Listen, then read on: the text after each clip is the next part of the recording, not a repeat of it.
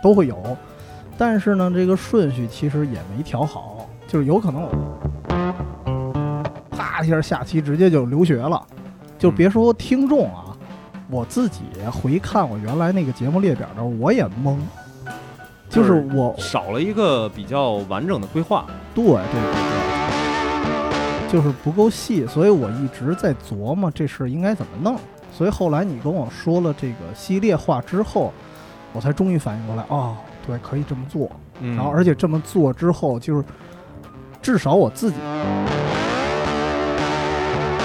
然后下一期怎么去安排，我自己也有一排期了。我发现这样做反而还不容易断更。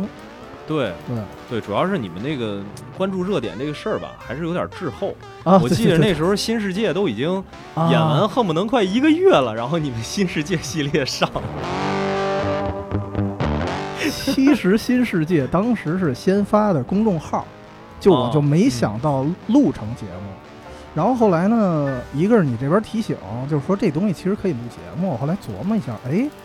好像也可以，再加上清水，